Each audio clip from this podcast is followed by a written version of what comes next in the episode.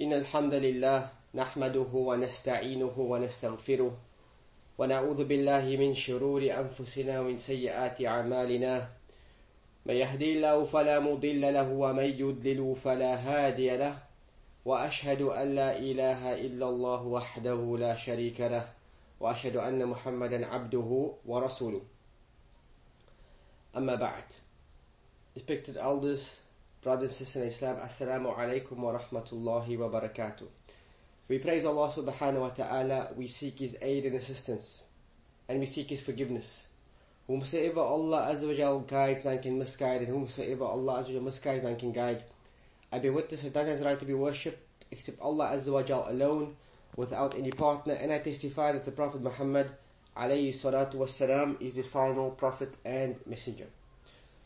As for proceeds, then we praise Allah subhanahu wa ta'ala for gathering us in a house from amongst His houses to come together for His sake and to uplift ourselves. To uplift ourselves about this noble and sacred ibadah known as Hajj. And the person who reaps maximum benefit from his Hajj is the one who prepares for his Hajj well. About this Allah as well said, وَتَزَوَّدُوا فَإِنَّ خَيْرَ الزَّادِ التَّقْوَى About this Allah as well said, and take provisions and know that the best of your provisions for this journey, it is the taqwa of Allah subhanahu wa ta'ala. That you have the fear, the consciousness of Allah azza wa jal, before you undertake this journey. So, in relation to this verse, there is a story. As has been related by Al Bukhari, he narrated from Ibn Abbas that the people of Yemen they used to travel for Hajj without any provision. And they used to say, We are Al Mutawakkilun. Meaning, we are those who place our trust in Allah subhanahu wa ta'ala. We are those who place our trust in Allah azza wa jal. We place our trust solely in Him. Or solely in Him subhanahu wa ta'ala. And so when they came to Makkah, they used to beg the people. So what was their fault here? They did not take the prescribed means of taking provisions with them. And so Allah Azza wa Jal revealed the verse, وَتَزَوَّدُوا فَإِنَّ خَيْرَ زَادِ التَّقْوَى And take provisions for the best of your provisions is at-taqwa. Surah Al-Baqarah, verse 192. So, what does this verse teach us? It teaches us that it becomes imperative, in fact it becomes wajib, for the one who wants to undertake this journey, that he seeks knowledge about this act of worship. And as we mentioned, this knowledge of this ibadah, it becomes wajib upon the haji who intends to perform hajj. Meaning that if you have been approved for the year 2020, inshallah, it means that it is wajib for you now to seek knowledge of hajj. And if you don't seek knowledge of, of hajj, then you have fell short with regards to fulfilling the obligation of hajj. I'll give examples of this. That certain aspects of knowledge, as the Prophet Muhammad says, طَلِبُ الْعِلْمِ فَرِيضَةٌ عَلَى كُلِّ مُسْلِمٍ That seeking knowledge, it is a wajib, it is obligatory upon each and every single Muslim male, and what enters into this as well, females. Like for example, to know who Allah is, to know what Allah's right upon us is, and that is that He is single out in worship. That He subhanahu wa ta'ala is worshipped alone. Meaning, tawheed. This is wajib upon a person to know. No Muslim can claim ignorance of this. Aspects which directly affect the believer, such as his tahara, wudu, ghusl, for a female, the ahkam of haid, and the likes of this is wajib upon each and every single Muslim to know aspects relating to our prayer. What are the shurut of salah? Conditions of salah. What is the arkan of salah? All of these aspects is obligatory upon a Muslim to know. Then there are certain aspects of knowledge which, when the believer wants to fulfill this aspect of his life, it becomes wajib upon him to learn this. An example of this is a person who is 13, 14, 15. Is it obligatory upon him to learn nikah? And the answer will be, surely not. But what happens once this person proposes and the proposal is accepted and there is no courting except the Islamic type of courting? What becomes binding upon this person now to do? It becomes binding upon him to know the rights of nikah, to know the rules and regulation of nikah, to know the fiqh of an-nikah, so that he can fulfill this act of worship, nikah is an act of worship, in a manner which is pleasing to Allah subhanahu wa ta'ala. So let's come back to our subject matter, and that is Hajj. The one who wants to undertake this journey must prepare well in advance. And they must seek knowledge of this ibadah. And according to one's intention, and according to the time you get accepted and accredited for Hajj, it might become obligatory upon you to learn this great ibadah. Moral of the story, the one who prepares in advance for this journey, he gains the maximum benefit from this journey. Because in our short experience, while alhamd of living in the Holy Lands and experiencing this noble act of worship of Al-Hajj and mixing with our people, the people from South Africa, we find that unfortunately many people undertake this journey and they don't know the rites and the rituals of this great ibadah. In fact, people become dependent upon people become dependent upon the spiritual guides to fulfill each and every single aspect of the Hajj. And how can this actually be a Hajj Mabrur? And so, preparing for Hajj is imperative It is key for the one intending to undertake this journey to prepare mentally, spiritually, and physically. وَتَزَوَّدُوا فَإِنَّ خَيْرَ زَادِ التَّقْوَى And take provisions on this journey of Hajj, and the best of your provisions is taqwa.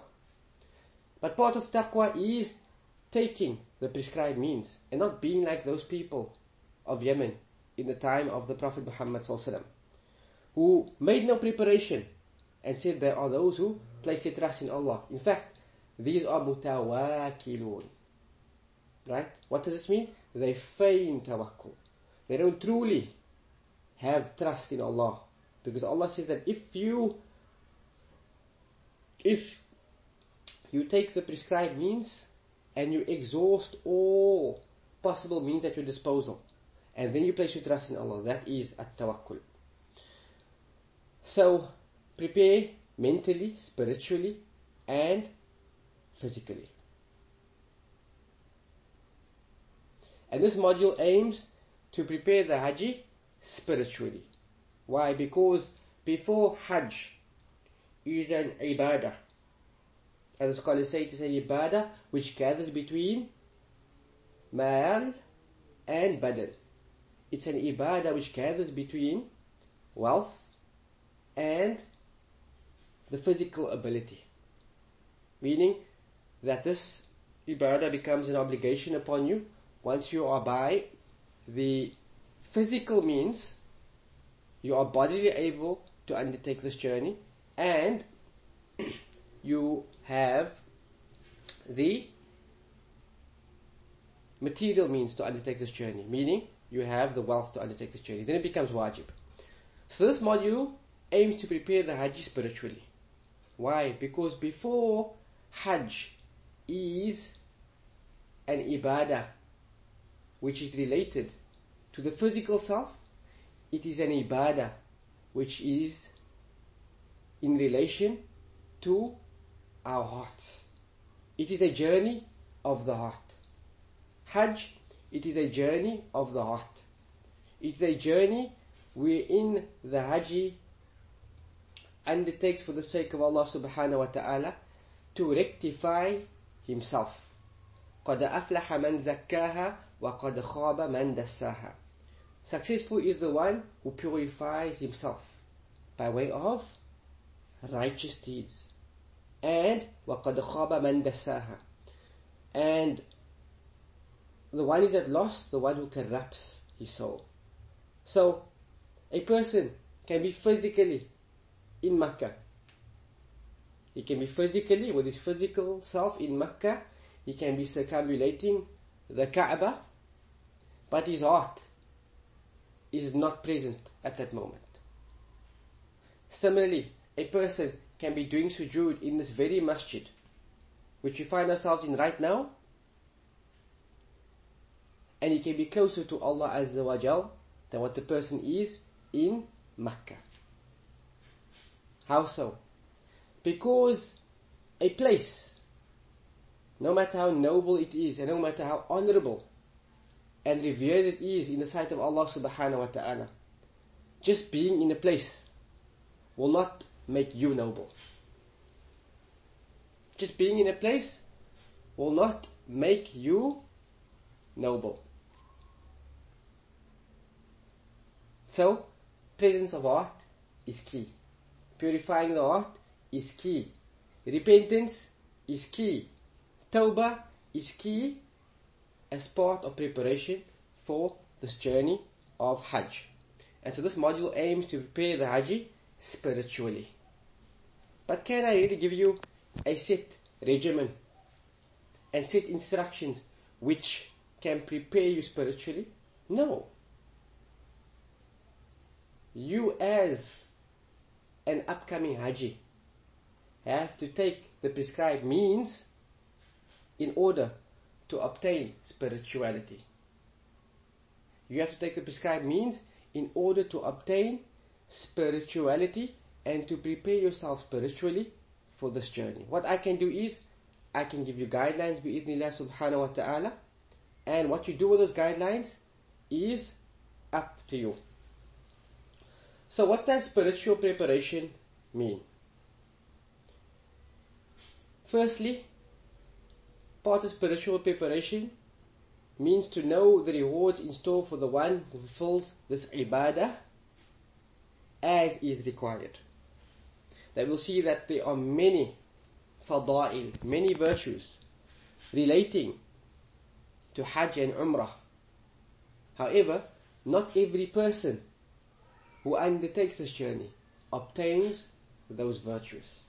But rather the one who fulfills this ibadah as required, he obtains these virtues.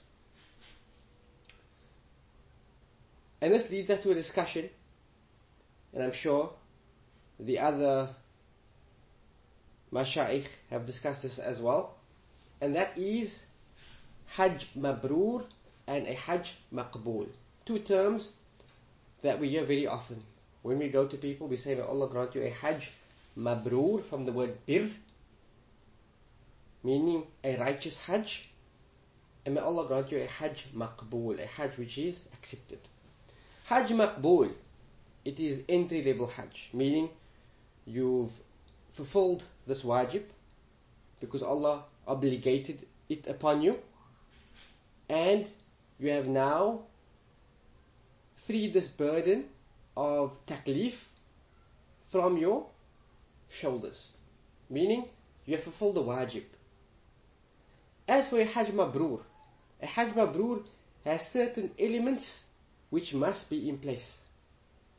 And what I'm trying to get at here is, the fact that not every person who undertakes Hajj obtains a Hajj Mabrur. That is the goal. That is the purpose. That when you're on this journey, you must have no other concern besides obtaining a Hajj Mabrur. So the Prophet Muhammad was asked, which deeds are best? Which deeds are best? The Prophet Muhammad he replied, he said, belief in Allah and His Messenger. That amongst the greatest of deeds, it is al-iman, it is belief. But belief is not just something which is said upon the tongue. La ilaha illallah Muhammadur Rasulullah. Part of belief is action. And part of belief is statements. So Iman means it is a statement upon the tongue to declare the statement truthful within your heart, to act according to what Islam requires you to act upon, and it increases due to righteousness and it decreases due to negligence and sin. So belief is not something which is something upon the tongue. Or just because we have a Muslim name, that makes us mu'minun, and that makes us Muslimun. No. But rather belief is your actions. That is what truly makes us Muslim. And this is the best of deeds. Iman in Allah and His Messenger. Then which? The companions, being very inquisitive, they wanted to know, then which deeds are best after this? He replied, Jihad fi sabilillah. To strive with your wealth and your physical self in the way of Allah subhanahu wa ta'ala. Which is jihad fi sabilillah. To strive with your wealth and your physical self in the way of Allah to make the deen of Allah Azza wa Jal reign supreme over all other religions. Then what is after that? Meaning which deed comes after that? The Prophet Muhammad said, Hajj Mabrur. So here the Prophet mentioning the sequence of deeds. He mentioned that Hajj Mabrur comes after jihad in the way of Allah subhanahu wa ta'ala. And this shows us that Hajj, as we will see in relation to the females, it is a form of jihad. Because jihad is not prescribed upon the females. But the form of jihad which is prescribed upon the women folk, it is to obtain a Hajj Mabrur as reported by Bukhari and Muslim. In another narration in Bukhari, Sayyidah Aisha radiallahu anha said that we consider and we see jihad to be the best of deeds. Afala nujahid, she said. She said, so should we not then fight in the cause of Allah Azza wa Jal? Since jihad is from amongst the best of deeds. The Sahabiyat, the female companions of the Prophet was eager to obtain these virtues. So it was the best of deeds. And so they said, should we not fight in the way of Allah as well to obtain uh, this great reward? He replied, for you, the best jihad is a Hajj Mabrur. The best jihad is a Hajj Mabrur, a Hajj wherein there is no sin Reported by Bukhari. So this brings us to a very, very important matter, and that is is that physically males and females are distinct. Allah says, وَلَيْسَ الذَّكَرُ كَالْأُنثَى That the female or the male is unlike the female. Even um, though in these times people talk about gender equality and having a neutral gender, Allah musta'an. Allah did not create Adam and Steve. Allah created Adam and Eve. And so the male is distinct from the female. From the very onset, Islam is a religion of justice. Not a religion, perhaps, of equality, but a religion of justice. So, Allah has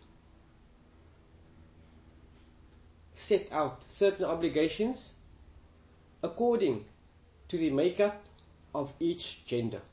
For example, it is wajib upon the male to nafaqah, and to be a provider and to go out in the world and seek sustenance for the family.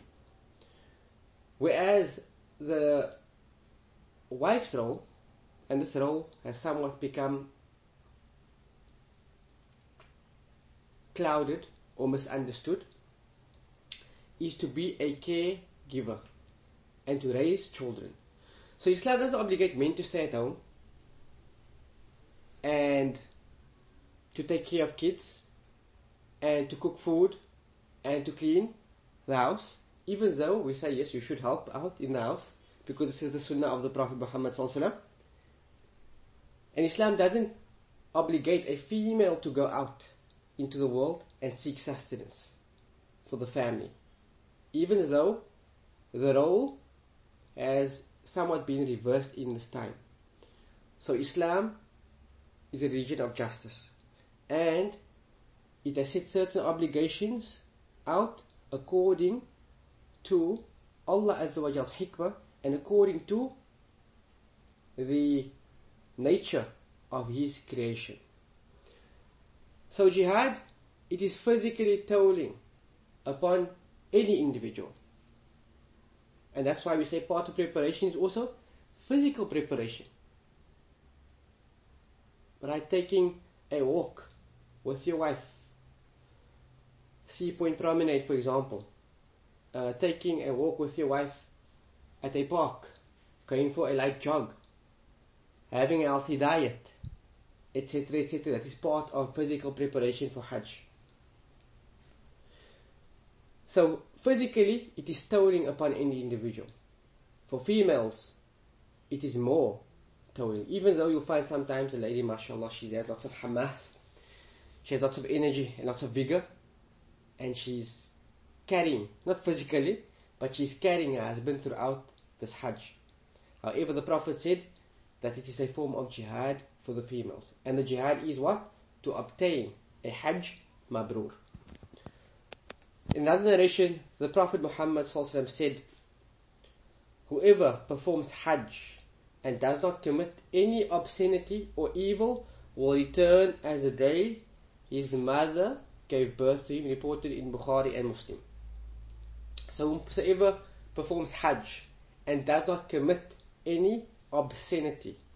Obscenity in the context of this hadith, it relates to sexual intercourse with your wife while you have made intention for Hajj. So from the time you don your ihram and you come into Makkah and you are performing the Hajj known as Tamattu, where you gather between an Umrah and a Hajj during the months of Hajj. So, give you a brief synopsis. You come into Makkah during the months of Hajj.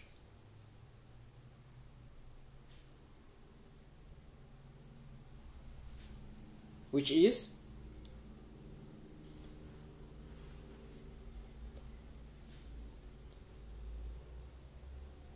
Shawwal, Dhul Qa'dah, and Dhul Hijjah.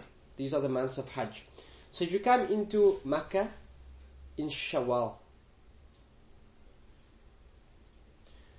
and you've made intention to perform Hajj, you first make intention to gather between Umrah and Hajj. So at the Miqat, you intend to perform Umrah, and you go to Makkah, you perform your Umrah, you come out of your Ihram.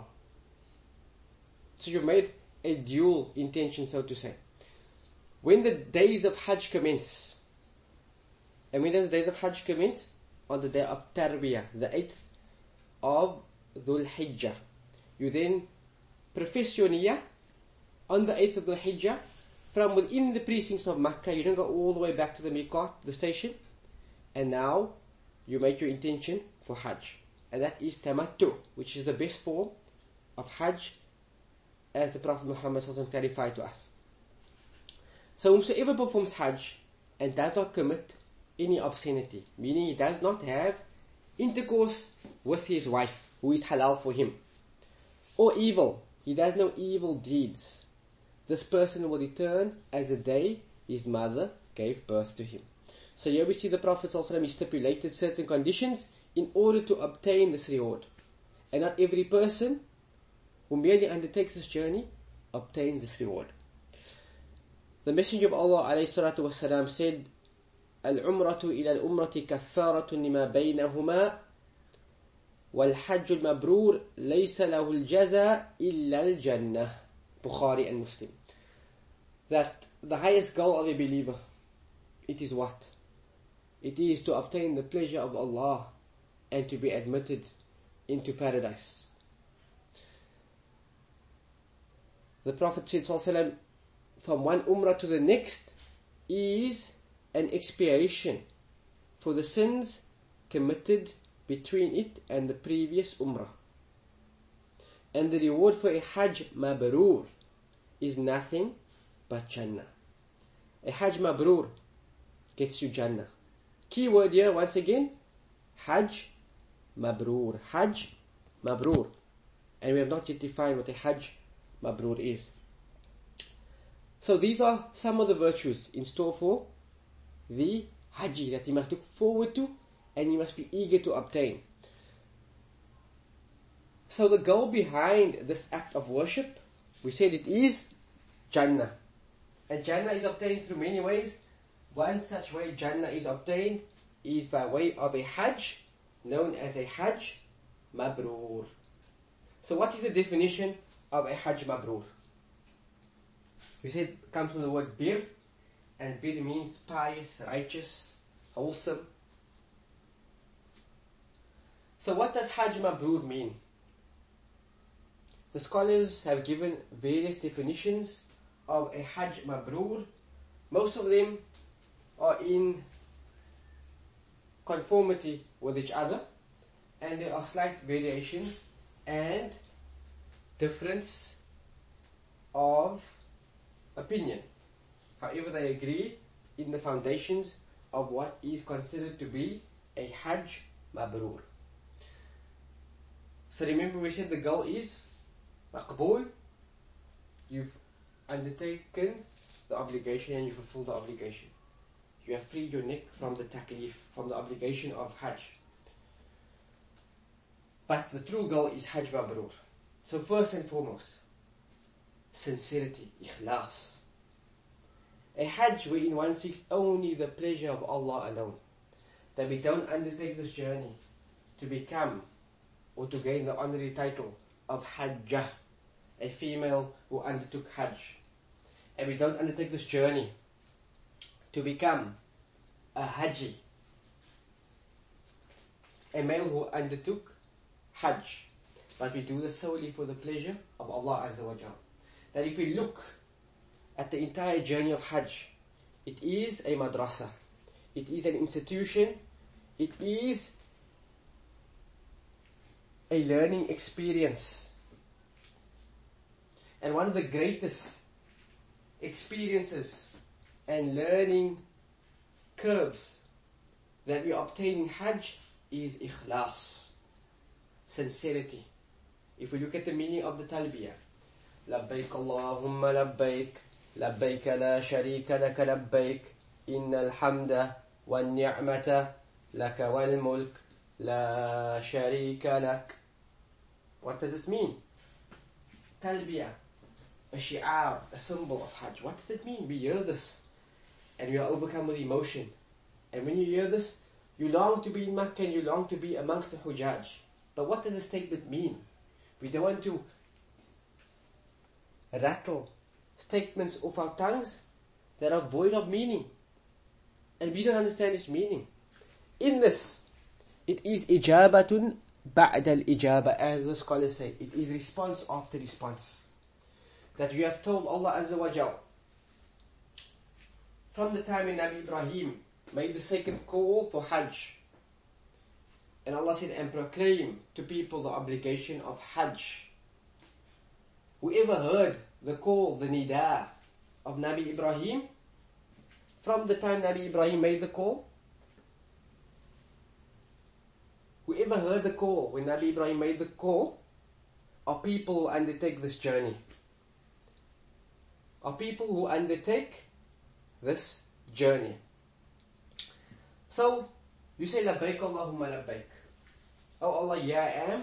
Oh Allah, yeah I am. It is response after response. You have responded to the obligation which Allah Azza wa Jal has made an obligation upon you. And you remind yourself likewise that throughout your life you are always ready to respond to the obligations of Allah Azza wa Jal. So sincerity. Hajj, we said from beginning, from the time the the Haji adopts his ihram, till the time he performs his tawaful wada' he only strives to do this for the sake of Allah subhanahu wa ta'ala. And one of the greatest lessons of Hajj, we said it is sincerity. وَمَا أُمِرُوا إِلَّا لِيَعْبُدُوا اللَّهَ مُخْلِصِينَ لَهُ الدِّينَ That they were not commanded except to worship Allah subhanahu wa ta'ala alone, making sincere for Him the entire religion. And this is the objective. That Hajj must become a, a learning experience of sincerity. The Prophet Muhammad when he made his intention for Hajj, and where is the place of Niyyah? Is Niyyah something that can be seen upon the limbs? Is Niyyah something upon the tongue? Where is the niyyah? The heart has certain ibadat, certain acts of worship which is specific to it. Such as fear of Allah, such as taqwa of Allah, such as fearing Allah, such as having hope in the rewards of Allah Azza wa Jal. These are all a'mal al-qalbiyah. They are all uh, acts of worship of the heart. One such ibadah that is specific to the heart is the intention. So here we see that when people make their intention for Hajj, we find in the books that there are wordings which have been specifically written to make intention for one's Hajj, and the reality of the matter is there is no such intention which the Prophet Muhammad manifested upon his tongue based upon the hadith إِنَّمَا الْأَعْمَالُ بِالنِّيَّاتِ that actions are judged by the intentions. And the place of the intention is in the heart. For example, if the salah or the waqt of asr enters upon us now, we are in the masjid. So we hear the adhan, and I go to the wudu area, and I perform wudu. Am I performing wudu for Salatul Maghrib or for Salatul Asr? and performing wudu for Salatul Asr. So those actions already make clear your intention. So the place of intention is in the heart. However, when the Prophet Muhammad performed Hajj, he said, Oh Allah, grant me a Hajj wherein there is no riyah and no sum'ah. And this was not actually him manifesting his intention, but rather this was him وسلم, manifesting the ritual of Hajj. So the Prophet said, Allah, grant me a Hajj when there is no riyah, there is no ostentation, and there is no sum'ah. So what is riyah? Riyah is doing an act for the sake of being seen. Like, for example, the Hajj selfie. You know, uh, traditionally, part of the rituals of Hajj in Cape Town is that when you're in Makkah, you must take a picture of yourself and your wife, you know, with the makeshift Kaaba and the black stone in the back. MashaAllah. However, we say that Hajj is a madrasa of ikhlas. In these times, people, when they undertake this journey, each and every single aspect of this journey, they want a picture. Right? They want a picture for memorabilia. But we take these pictures and we post them. And some of us even post it during the days of Hajj, Wallah Musta'an. So I'm doing tawaf, take a picture of me making dua. I'm standing on Safa and Marwa, take a picture of me making dua. I'm on Mina during the days of Tashriq, take a picture of me doing some form of ibadah. I'm on Arafah, the greatest day of the year, and the greatest day in the life of a Haji, where Allah Azza wa Jal boasts to His Malaika, and Allah Azza wa Jal descends to the lowest heaven in a manner which befits His Majesty, and He says, Look at my servants. They've come here disheveled and dusty. They've come to these plains for no other reason but to seek my pleasure. So Allah says, they are forgiven. At that time, on that special day, which is a day of dua, a person stands and he says, take a picture of me making dua. Wallahu musta'an. We are destroying our hajj with deeds of this nature. May Allah protect us and grant us the understanding. Ameen. So sincerity is key and this is the first foundation of a Hajj Mabrur. A Hajj wherein there is no ostentation and no Sum'ah. Sum'ah means to be heard. You know? Hajj and Umrah becomes a fad now. That people, they go on Umrah seasonally. You know, what? Next year I'll, I'll travel again. And the year after that. And the year after that. You know? So, not to be heard.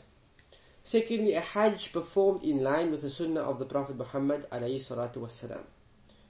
And this means a Hajj which is free from innovation, free from novelties, and free from introductions of deeds which have no precedence in Al-Islam. Then we find that the Hujjaj are making what we refer to as the khadat, which is something the Prophet Muhammad never ever did.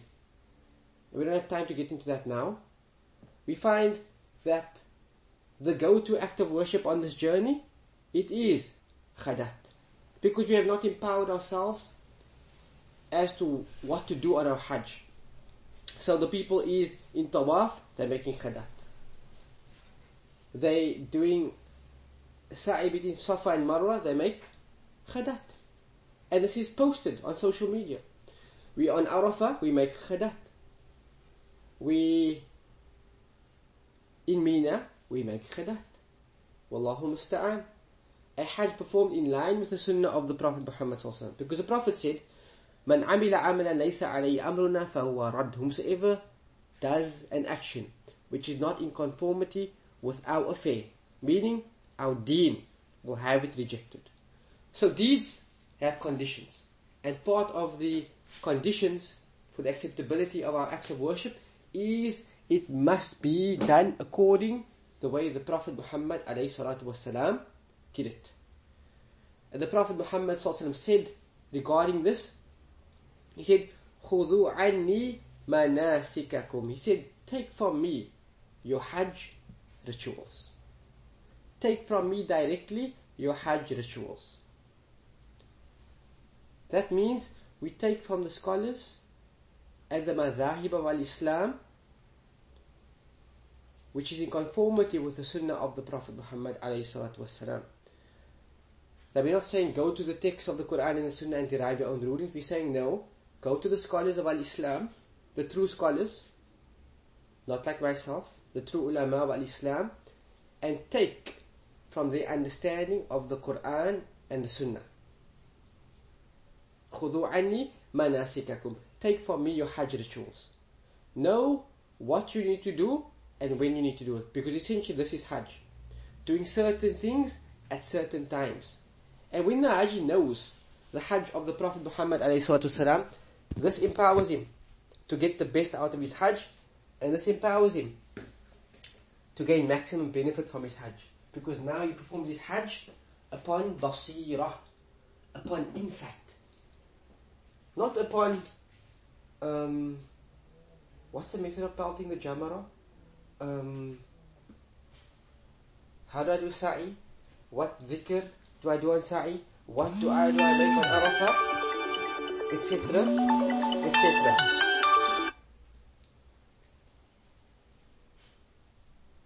but rather be upon insight with regards to this ibadah. And this really empowers the Haji to maximize his benefits during Hajj. Thirdly, a Hajj which is free from sin. And each and every single son of Adam commits mistakes and makes sins, but the best of those who make sins are those whom repent to Allah subhanahu wa ta'ala. But on Hajj, you want to try to the best of your ability to avoid sin. Lowering the gaze, not using vile speech and foul language, which sometimes becomes a common trait of many Cape Townian Hujjaj, Wallah Musta'an. Smoking during Hajj, it is a sin. A Hajj which is free from sin because this Hajj is preparing you for what? It is preparing you for your life after Hajj. Hajj, it is only a short period of time. Five days is Hajj. Yawm Tarwiyah, Yawm Arafah, and in the three days of Tashriq. For those who stay three days. Five days of your life. Those five days of your life and the entire journey, it is a preparation for you for your life after Hajj. So a Hajj free from sin. Abstaining from argumentation. Many Hujjaj get into arguments during the days of Hajj because of the dynamic of Hajj. That we are all in one space. You're not in your own comfortable space. You are traveling with people. And it becomes essential for us to choose good companionship upon our journey because companionship will make you or break you. A sahib sahib. The companion, he draws you and he pulls you towards his way. So a Hajj free from sin. Fourthly, a Hajj with righteous deeds benefiting others. As the Prophet Muhammad was asked which Hajj is best, he said, um, a Hajj wherein you offer a sacrifice for the sake of Allah, and a Hajj wherein you spread good speech, tibul kalam.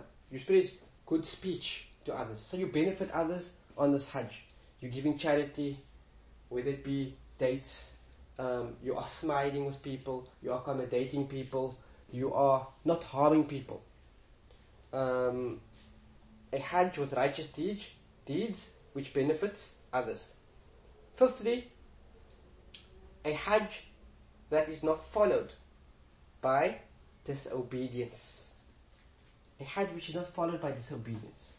Now that does not mean we're not going to commit errors, but we are going to be more vigilant after undertaking this journey. And previously, the previous generations, we can take a great lesson from them. That when they undertook this journey, or this journey, they lived up to the expectation of being a Haji or Hajjah. That when they came back, the effects of this Hajj was evident upon them. That we hear many stories from the elderly in our community that they performed Hajj 20, 30 years ago. However, they recollect each and every single aspect of that Hajj to the T. And also after Hajj, this person lived upon istiqamah. They were upon steadfastness in their prayers with regards to abstaining from haram. In fact, uh, I heard a story of a person who I deemed to be truthful, that he said before Hajj, he struggled with waking up for Fajr. And he used to use his alarm, and even though he used his alarm, he would oversleep. He said, however, since he performed Hajj, he never ever used an alarm to wake up for Fajr again. Subhanallah. This is a blessing from Allah. But this is something that he imbibed with himself during, during Hajj. And so a Hajj which is not followed by disobedience. If you truly want to know whether your Hajj was accepted or not, then look at your life before Hajj and look at your life after Hajj. Hajj reawakened within you the consciousness and taqwa of Allah, the fear of Allah, and hoping in His rewards. And after Hajj, you see that good deeds became easier for you. It was easier for you to perform your salah on its time.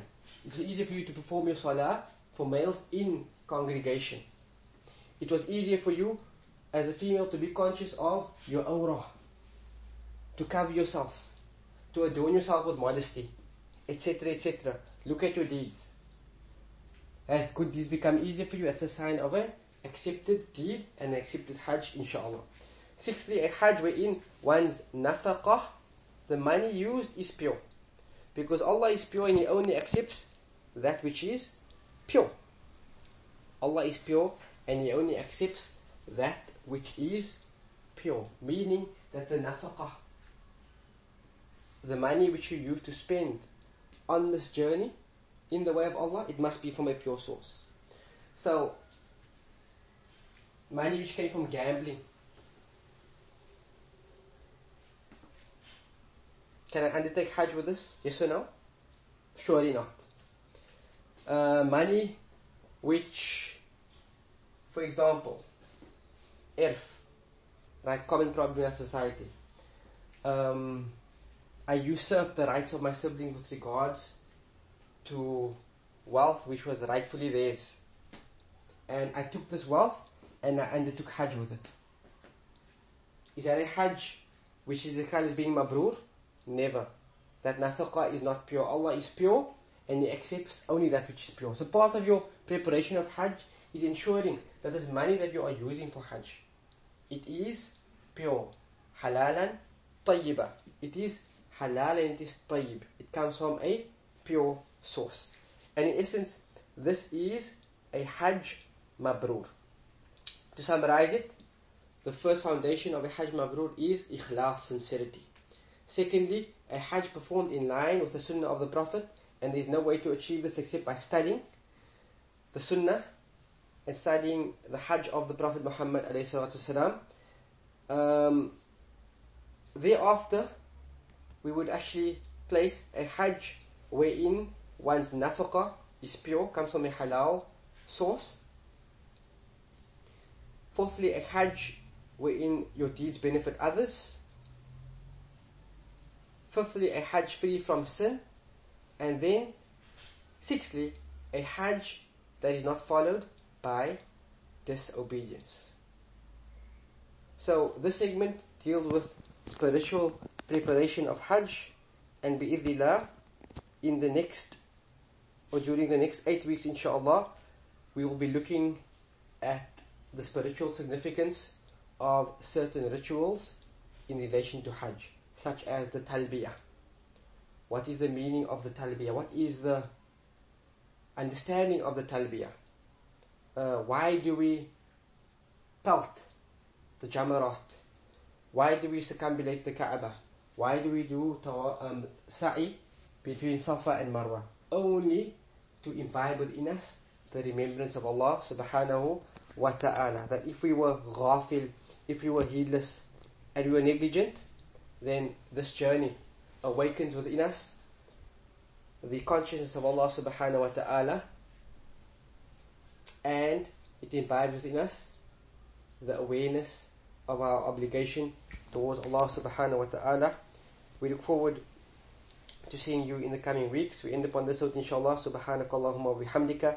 Ashhadu an la ilaha illa anta. Astaghfiruka wa atubu ilayk. Wassalamu alaikum wa rahmatullahi wa barakatuhu.